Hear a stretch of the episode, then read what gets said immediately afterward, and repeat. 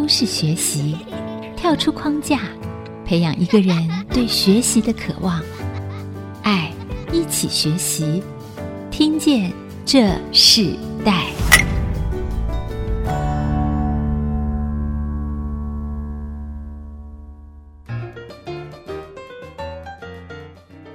这里是爱惜之音逐客广播 FM 97.5， 听见这世代节目。今天的世代学习关键词，我们谈到的是继续学习，台湾全球在疫情之后国际学习的环境。我们节目中访问过许多留学的学生，在他们生命中有很多精彩的故事和经历，也有对这世界这个社会期待和想象。尽管在不同的国家读书工作，我们所身处的是同一个地球村，所以有些事情也是紧紧连在一起。就像今年2020年突然起来的这个疫情，几乎影响了全世界各地区。今天我们也针对这个主题访问两位正在国外读书而目前待在台湾的学生，他们分别也是念同一所高中，新竹女中，也念了同一所大学，清华大学。其实这两位学生他们并不认识，但今天邀请他们来到节目现场，是因为他们共同在不同的国家里头，他面对的这个全球化的疫情冲击的时候，他们同时回到了台湾，所以特别请他们来分享他们自己的梦想和盼望，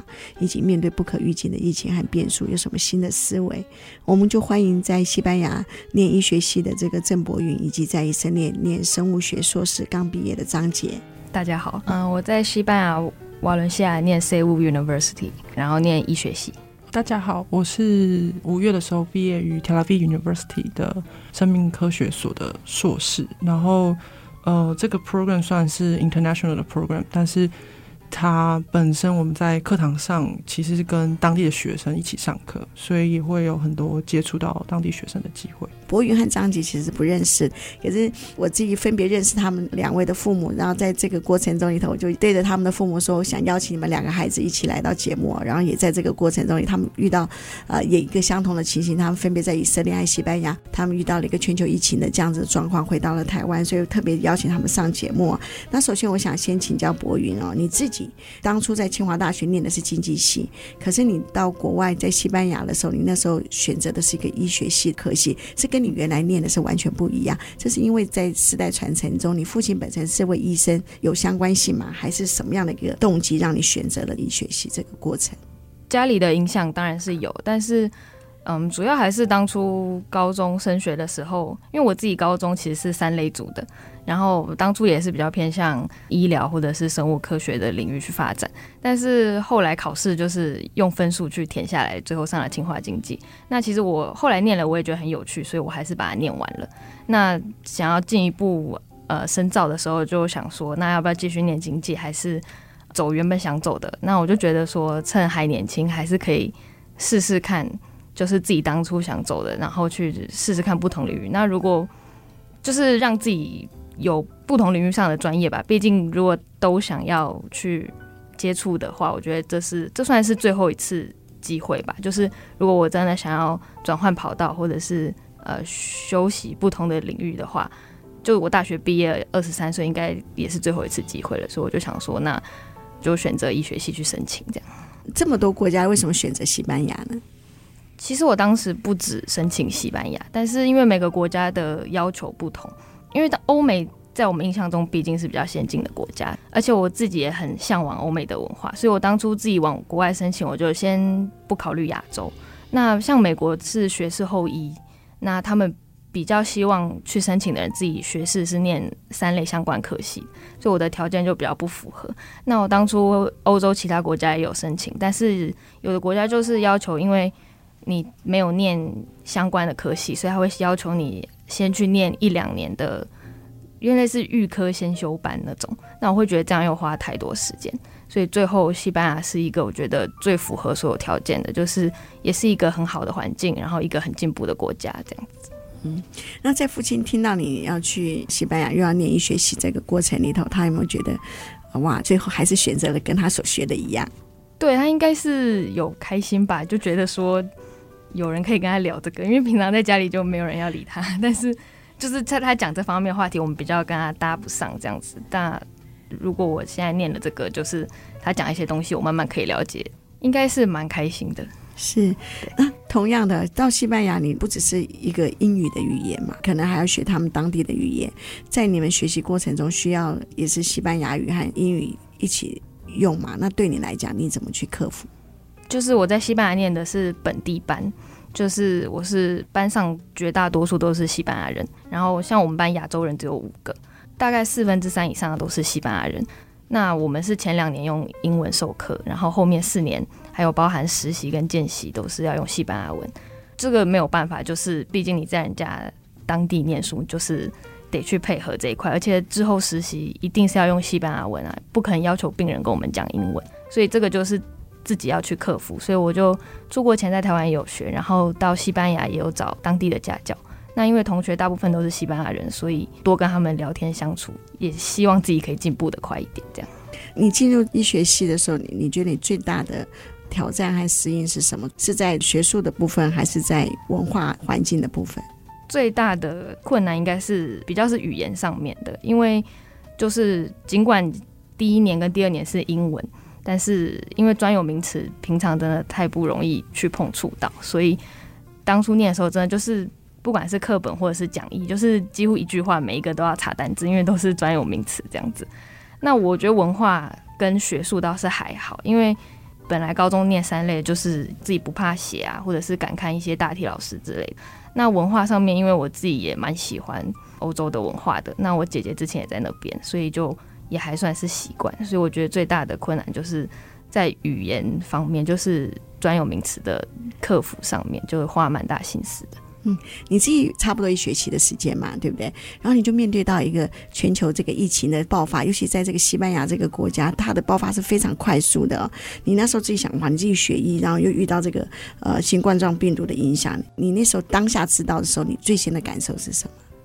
当下其实因为后来西班牙是非常严重的一个重灾区，那时候新闻有一直说他们就是医护人员自己本身防护衣啊、口罩啊那些都不够。那我觉得那是也算是第一次意识到说，比较不像我前面讲的说，去读读看，因为当初高中就一直都以来都有兴趣啊，就是会发现说，好像除了兴趣之外，自己要以后要面对的东西是什么？就是当有一场病毒肆虐的时候，就是必须站在第一线。那尽管有一些医疗设备不够，但是你还是必须去用你的专业，尽量去遏制住这样子的风暴。所以我觉得呢。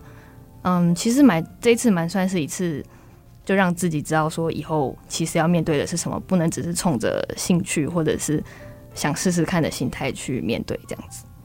你那时候是还没有爆发的时候就先回台湾了吗？还是你是在一个什么样一个时间点回到台湾？我觉得算是在最一开始要爆发的时候吧，就是因为我还是大部分还是去接触台湾的新闻，就会觉得说这是一个很严重的病毒，那相较于当地的新闻比较觉得这像流感一样，所以我当初就有一直想说要不要回台湾，然后我就一直很积极的留意机票，但是因为西班牙政府没有什么动作，我也不敢订这样子。他们当初最开始爆发是在马德里，然后马德里停课之后，我就更勤劳的一直去看机票，然后果不其然2天后我的城市瓦伦西亚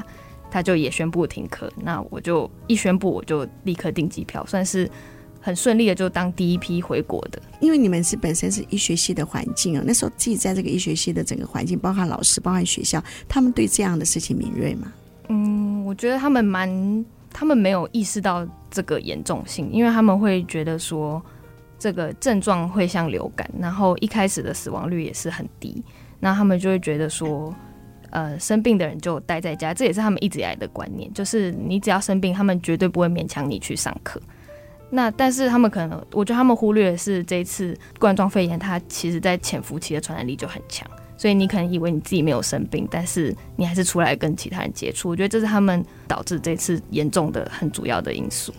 但非常奇妙，好像让你上了一个实习课哈。对，在这个过程中，因为你当初念经济系到国外去念的医学系，然后你真正亲身经历了一个真实的用你自己的生活面对这样的事情的时候应该怎么办，然后你就会去想这样的问题了。对，这不是你在大三或大四才要面对的，结果你在大一的时间就面对了。对。那我们先休息一下，我们在下一段部分我们要继续请另外一位来宾张杰来跟我们分享他在以色列念了生命科学的科系之后，其实正好正临他要毕业的时间，可是他在以色列也面对一样同一个因素，这样子新冠状肺炎的这个情形的时候，这个国家他们对学生甚至他们在整个环境上他看见的是什么，我们稍后回来分享。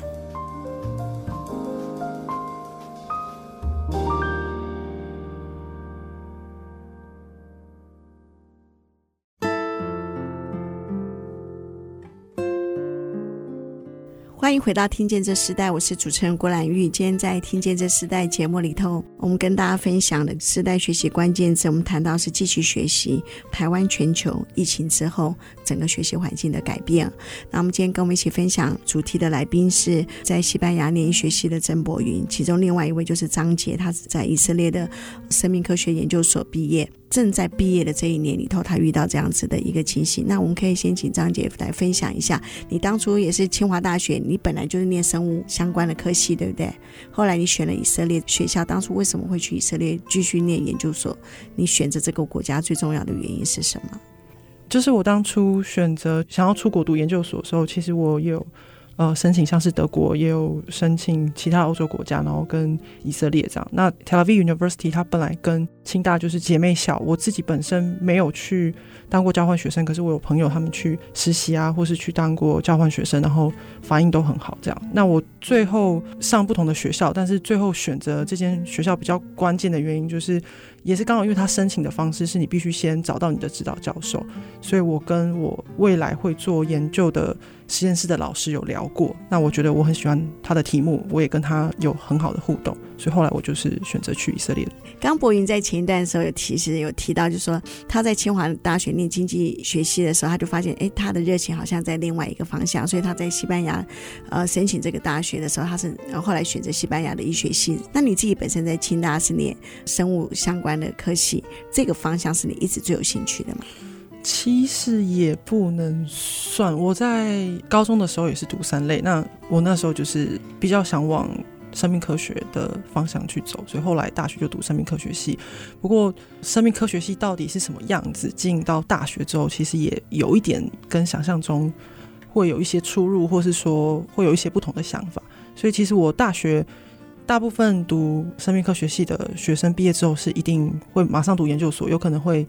换到商业或是法律，或是直接继续念。那我当时其实并没有，我算是有给我自己一年的 gap year， 然后后来我才把这件事情想得比较清楚，我想要说还是给自己一个机会回去做比较研究类型的学位，然后看看我是不是适合这一条路。你也说你选了很多国家，后来你最后是以色列这个国家，是因为当初跟清华大学是一个姐妹校嘛，那你进到以色列，因为以色列其实它是在科技非常先进的国家，那你去念的这个过程中里头，你觉得最大的挑战是什么？你们需要同时英文和希伯来文同时要一起兼顾吗？这也是蛮有趣，因为我申请这个 program 的时候，他是说是 international 的 program， 但是我实际进去之后，它其实应该算是它是一个 program， 但是它接受外国学生，所以其实我知道我那一届也许外国学生最多就是2-3个这样。那我们在课程上就是它会有全英文授课的课程你可以选择，或是它有全希伯来文的课程，所以我就是选择全英文授课，但是班上超过 80% 还是以色列当地的学生这样。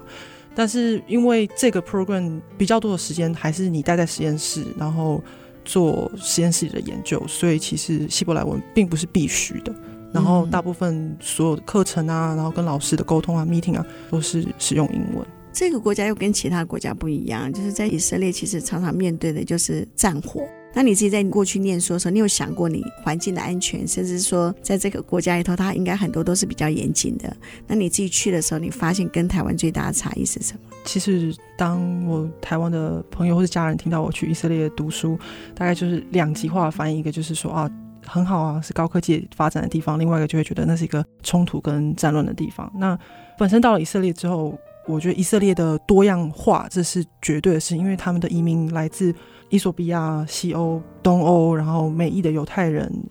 甚至印度也有回归的以色列人、摩洛哥人，所以包括还有当地的阿拉伯居民，所以其实它是一个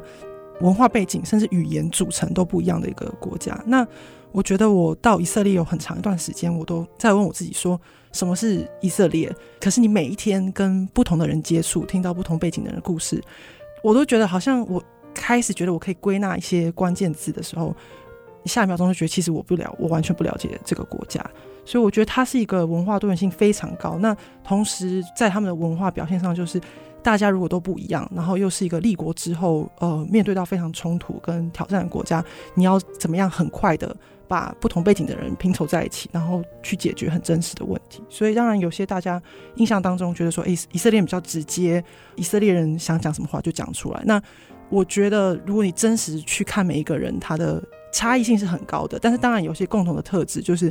你没有那么太多的时间在做一些比较政治化的事情，你必须很真实的去面对每天遇到的困难这样。所以我觉得我2年半最后的学习，我当然对以色列有一些我看见的我觉得好的或是不同的特质，那可能我真的比较可以归纳，我只是觉得我自己个人在以色列的生活，很多人可能会觉得说以色列是一个不容易的地方，虽然我觉得实际上不是，它其实包括我住的城市真的对很多人来说就是一个度假胜地那样的概念，但我觉得我在2年半的经验里面，其实反而因为以色列的人他们的真性情，我觉得我变成是一个心理更柔软的一个人这样。当然我知道我们读书2年半的过程当中的确是南部啊或是北部偶尔会发生一些零星的冲突，那特拉维夫也曾经有飞弹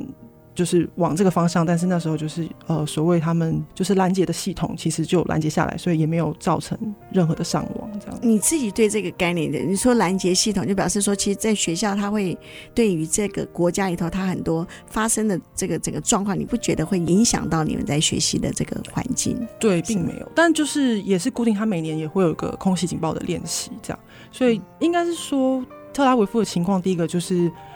非常好，那当然偶尔你会听到说可能谁威胁说如果今天哪个谈判政治上的谈判不好，也许他们会决定对以色列做比较之间的一些冲突，或是南部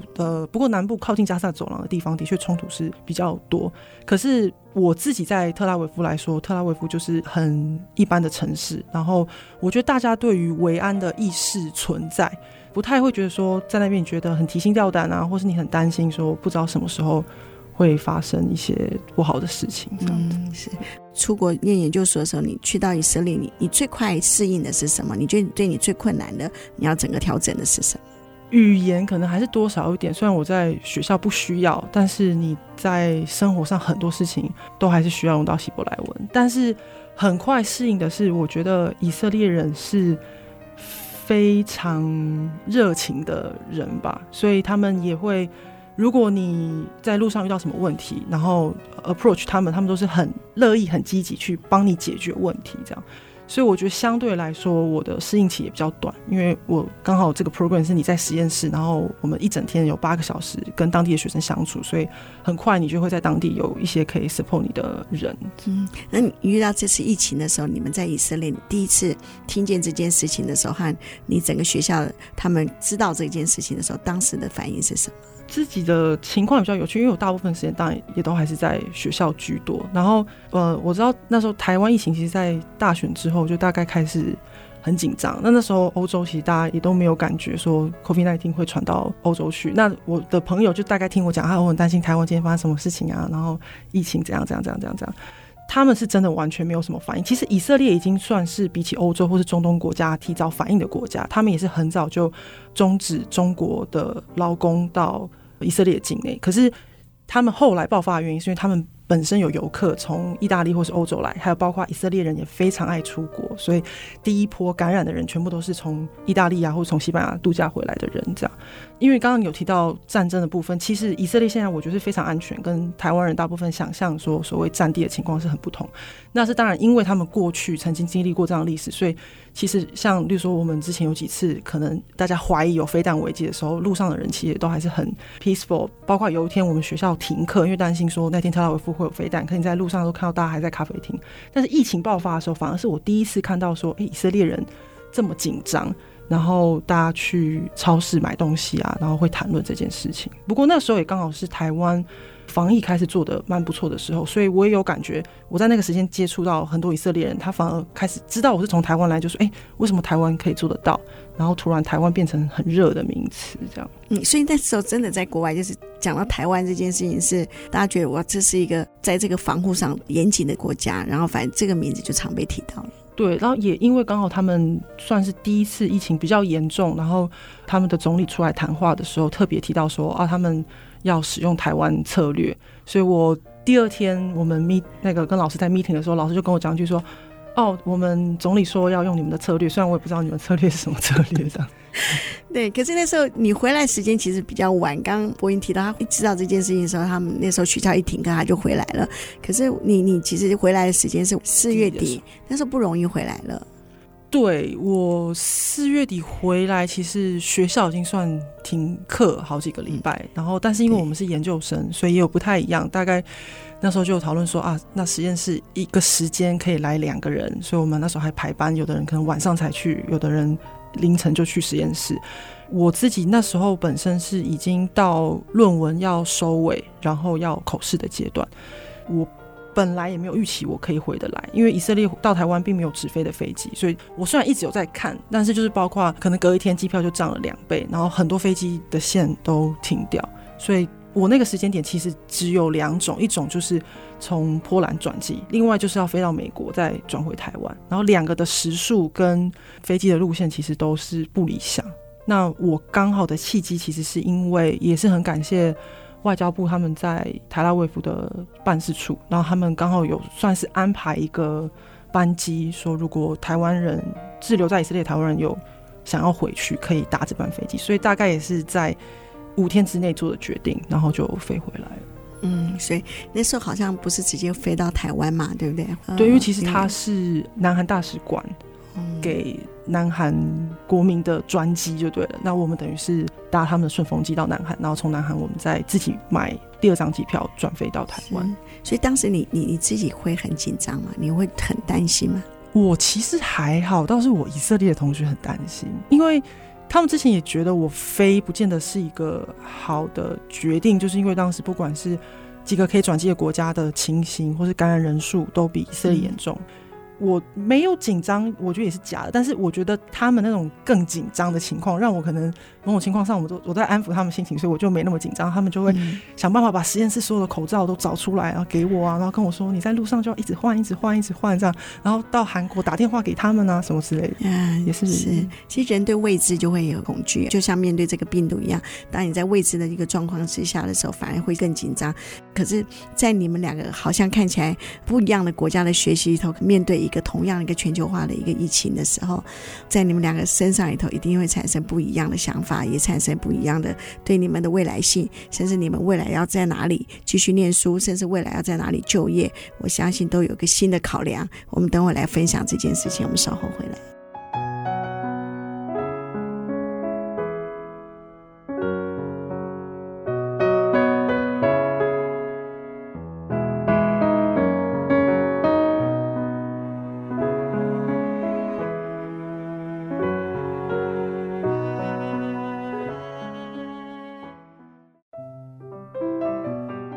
欢迎回到听见这世代，我是主持人郭兰玉。今天在听见这世代节目，我们特别邀请到2位来宾，一个是在西班牙念医学系的郑柏云来到我们节目，另外一个是今年在以色列研究所刚毕业的张杰。那2位都同时因为新冠状病毒的这个疫情，他们这个时节里头回到台湾，但是也非常特别，他们有一个共同的高中，在念新竹女中，然后他们也在清华大学毕业，可这2个人原来都不认识。那我们今天特别邀请他们来到我们的节目现场，请他们分享在这个台湾全球化的一个学习过程中里头哪些改变是一个新的不一样的事情会发生在他们的生命里头，我们特别请他们来跟我们分享。那我们在这一段部分，我们现在先请教柏云，就是你自己选择西班牙这个国家嘛，我刚刚突然想到说西班牙这个国家是非常自由的，他们连在念医学系的时候也是非常强调这件事情嘛。对，就是他们很强调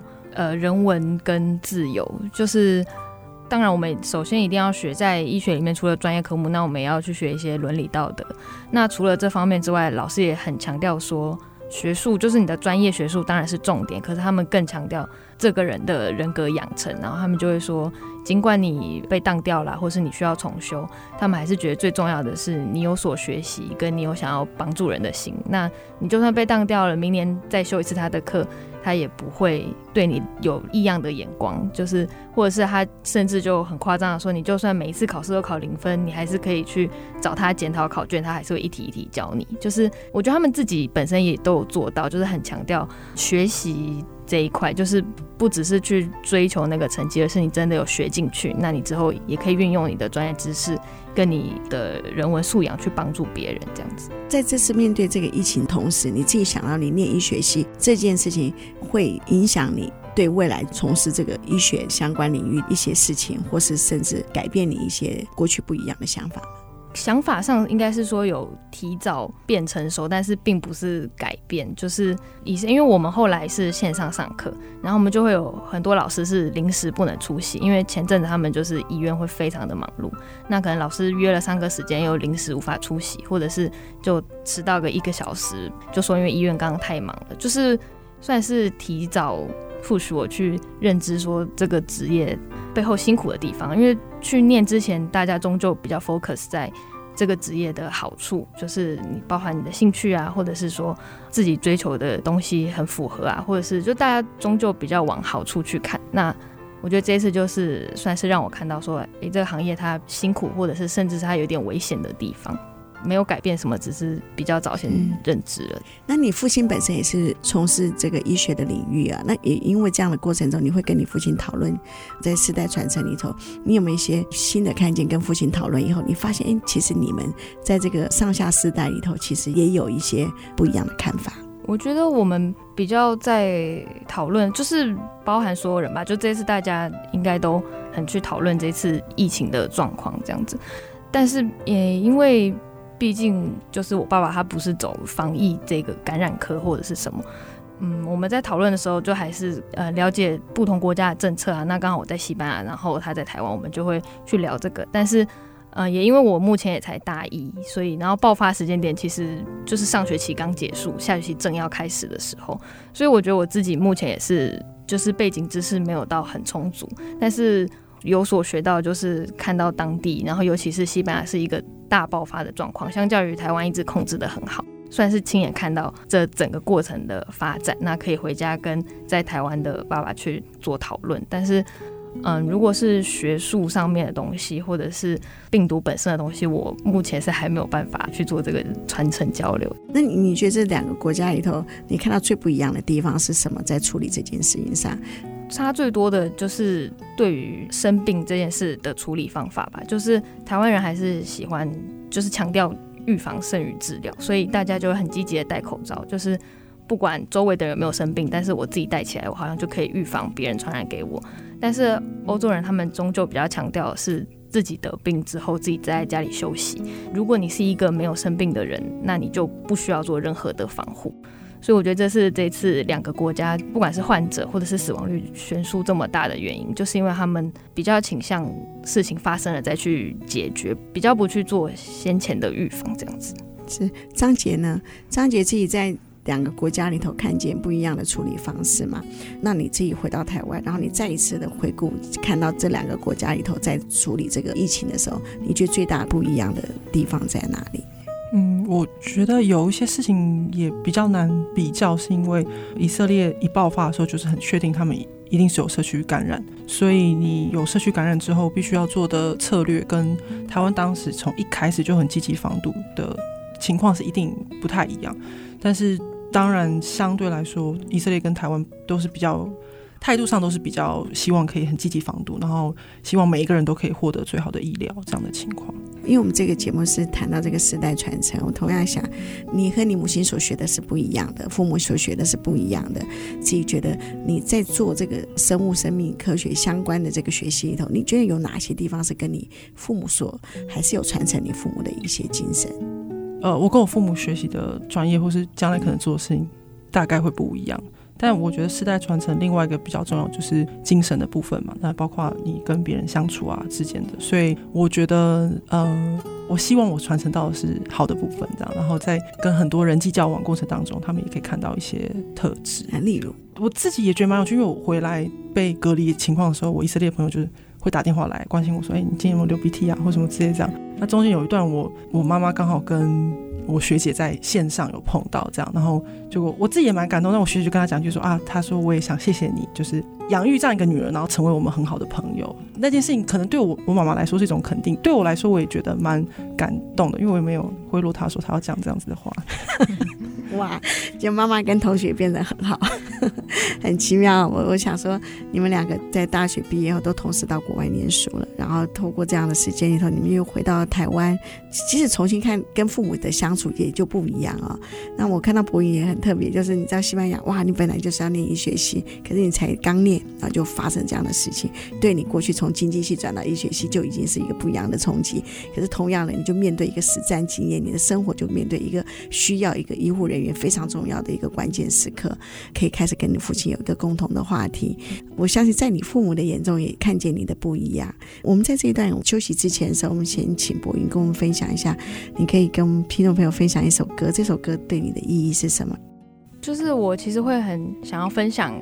就是台湾这边的歌，因为就是虽然我自己是很向往出国，然后也很喜欢国外的文化，就是我也算适应的非常良好，但是终究在国外还是会想家，然后所以我想要推荐台语歌，就是灭火器的长途夜车。它其实歌词也是在讲，就是不一定是海外，反正就是离开家乡，不管是游子或者是去工作，离开家里的心声，然后还有期盼回来的心情这样子。那我会分享这首，就是终究我到国外还是比较常听国台语歌，然后我自己本身台语也没有很好，但是反而到那边才开始听，就是会在异地就会开始怀念一些家乡的东西，这也很特别哈。反正到国外想念到是自己国家的歌曲，那我们就在这首歌中，我们先休息一下，我们下段回来。时间是3点半，南下的长途米车，路顶的光线。把心事哪想哪行，讲袂出嘴。欢迎回到听见这世代，我是主持人郭兰玉。今天在听见这世代的学习关键字，我们跟大家分享的是继续学习，谈到台湾全球在疫情之后的国际的学习环境中，请到了两位到不一样的国家去学习的两位学生哦，一位是郑博云，一位是张杰，分别在西班牙念医学系，另外在以色列念生物研究所，同时也遇到这个全球性的这个疫情的时候，他们回到了台湾。那当一个已经完成了研究所的这个学业，一个刚刚要起步念医学系可是我相信在这个学习环境中也带给他们不一样的一个生命的过程。我们在这一段部分我们要请问张姐就是说在疫情爆发之前，你有想过你念完研究所你就留在以色列工作吗？我有考虑要不要在以色列读博士班，但还没有考虑说要留在那边工作。觉得以色列念研究所的时候，你发现你在那边的就业环境和在这个台湾的就业环境中觉得不一样的地方是什么？他们蛮鼓励新创的，然后你身边也有很多同学，他们也会有些点子啊，然后他们觉得我们可以去试试看，如果是好的点子，大家来看看有没有可能成功。但是就外国人来说，要在以色列拿到工作签证是非常难，所以我当时也没有特别考虑说会想在以色列工作或是找工作。那接下来你会在台湾继续念书吗？还是我目前也还在想，也许有可能会继续念博士班，或是可以先到相关领域的地方工作，因为博士班其实也是很细的领域，然后看可能我比较适合再往那边去深造。但感觉好像你想继续往学术研究方面的领域继续学习，往研究方面，往研究，但不太确定可能是学术或是业界的部分。那你觉得你在以色列学习最重要的一个经验是什么？一个当然就是在所谓学科上嘛，那所以包括 critical thinking 啊，然后怎么样去看一个研究是好的研究是坏的研究，然后你怎么样去发现问题去解决问题，我觉得那是硕士基本的学习。那另外我觉得和他们本身的一些互动也给我很多的启发，这样那个部分也是我觉得很宝贵的部分。对你的生命呢的成长，你觉得最大的一个改变是什么？我觉得我在以色列学习的部分，就是以色列是一个多元性很高的国家，那多元性一方面就是你有很多多样化的事情，但当然有时候也很容易冲突很高，但我觉得至少在我相处的过程当中，我觉得他们是不排斥你的不同。我们常常会觉得，哦，他有个很大的冲突，可是他觉得那是一个他在达成共识的过程，这样。所以我觉得可能最大的收获就是不会那么担心做改变，或是去接受一些不同的挑战。你刚才讲一个很重要的观点，就是以色列他们的民族性，他们是不畏惧冲突，跟东方人的个性是不一样的，处理关系上的方式也不一样，就是他们已经在一个冲突性的文化长大，所以他们对冲突这件事情反而是他们生活里头很自然的情形，所以他们会面对这样的事情的解决方案可能就跟我们不一样。刚刚听到你提到这样的事情的时候，我看到这个国家不一样的事情。那博瑜呢，你自己在这个西班牙虽然学习的时间很短，可是你接下来还是要继续念完这个医学系嘛。当然你在台湾你不是念医学系的，你在欧洲这个国家环境里头，你自己想要说你念完医学系的学位之后，你自己最想要做什么？你对将来有一个想法吗？就是选择念医学系，将来职业就蛮确定是成为医生。那我自己也比较确定，就是走临床方面而非研究。念完书应该是会选择回来台湾，因为这个是制度方面的问题。因为但是我在当地也会有工作经验，是他们大六一整年其实都是实习，就已经不是在学校里面，是在医院实习。那一年我会把它视为就是在西班牙工作，但是因为实习完就是专科养成，那其实专科养成每个国家之间是互相不承认的，就是国家之间只互相承认学历，就是毕业证书。专科医师的养成国家互相不承认，专科医生的养成我台湾跟西班牙终究只能选一边。那我自己目前是比较倾向回来台湾做专科医生的受训这样子。那你在这次世界环境变化这么大的过程中里头，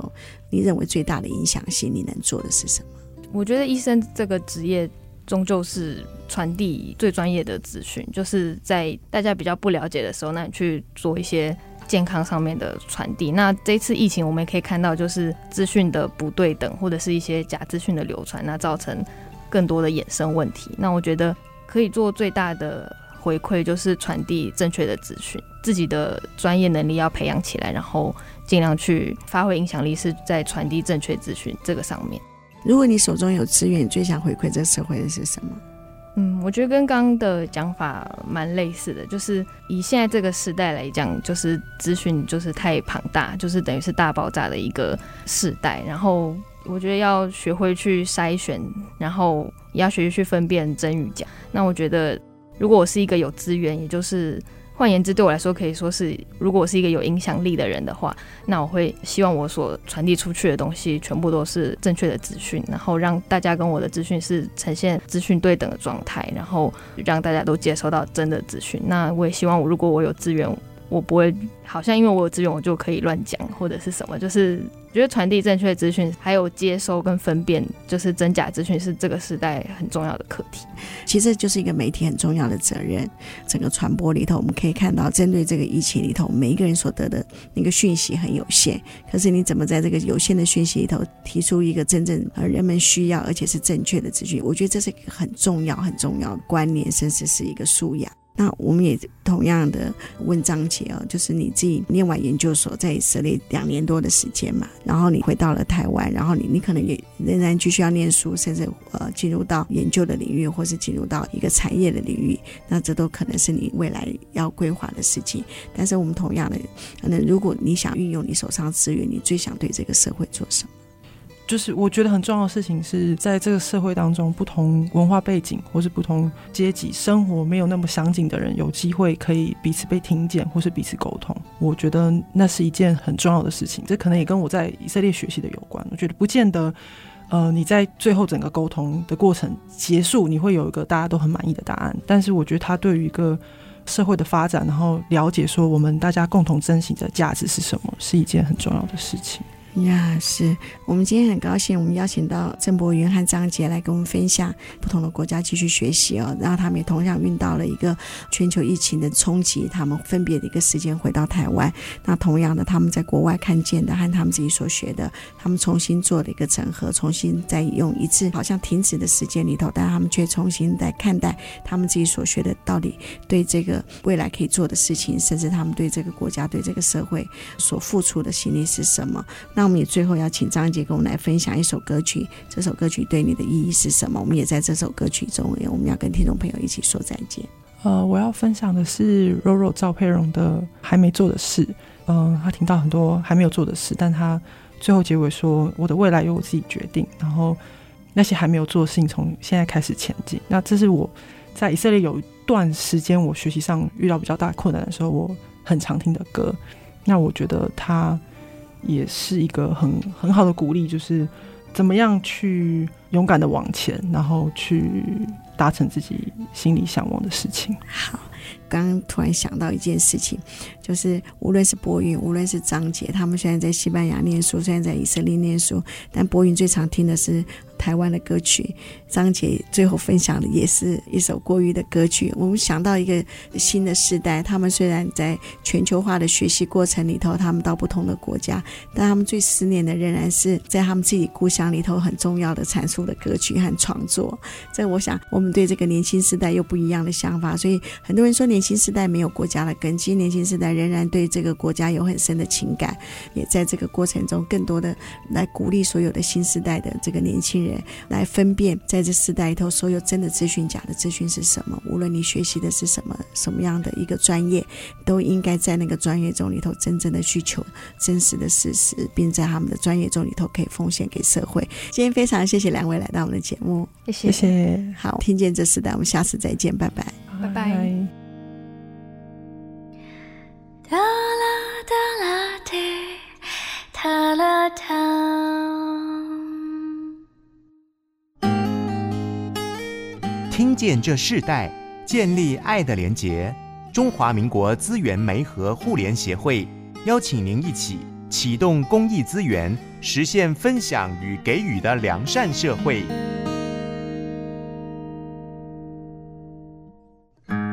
坐在一张白色的板凳上，享受无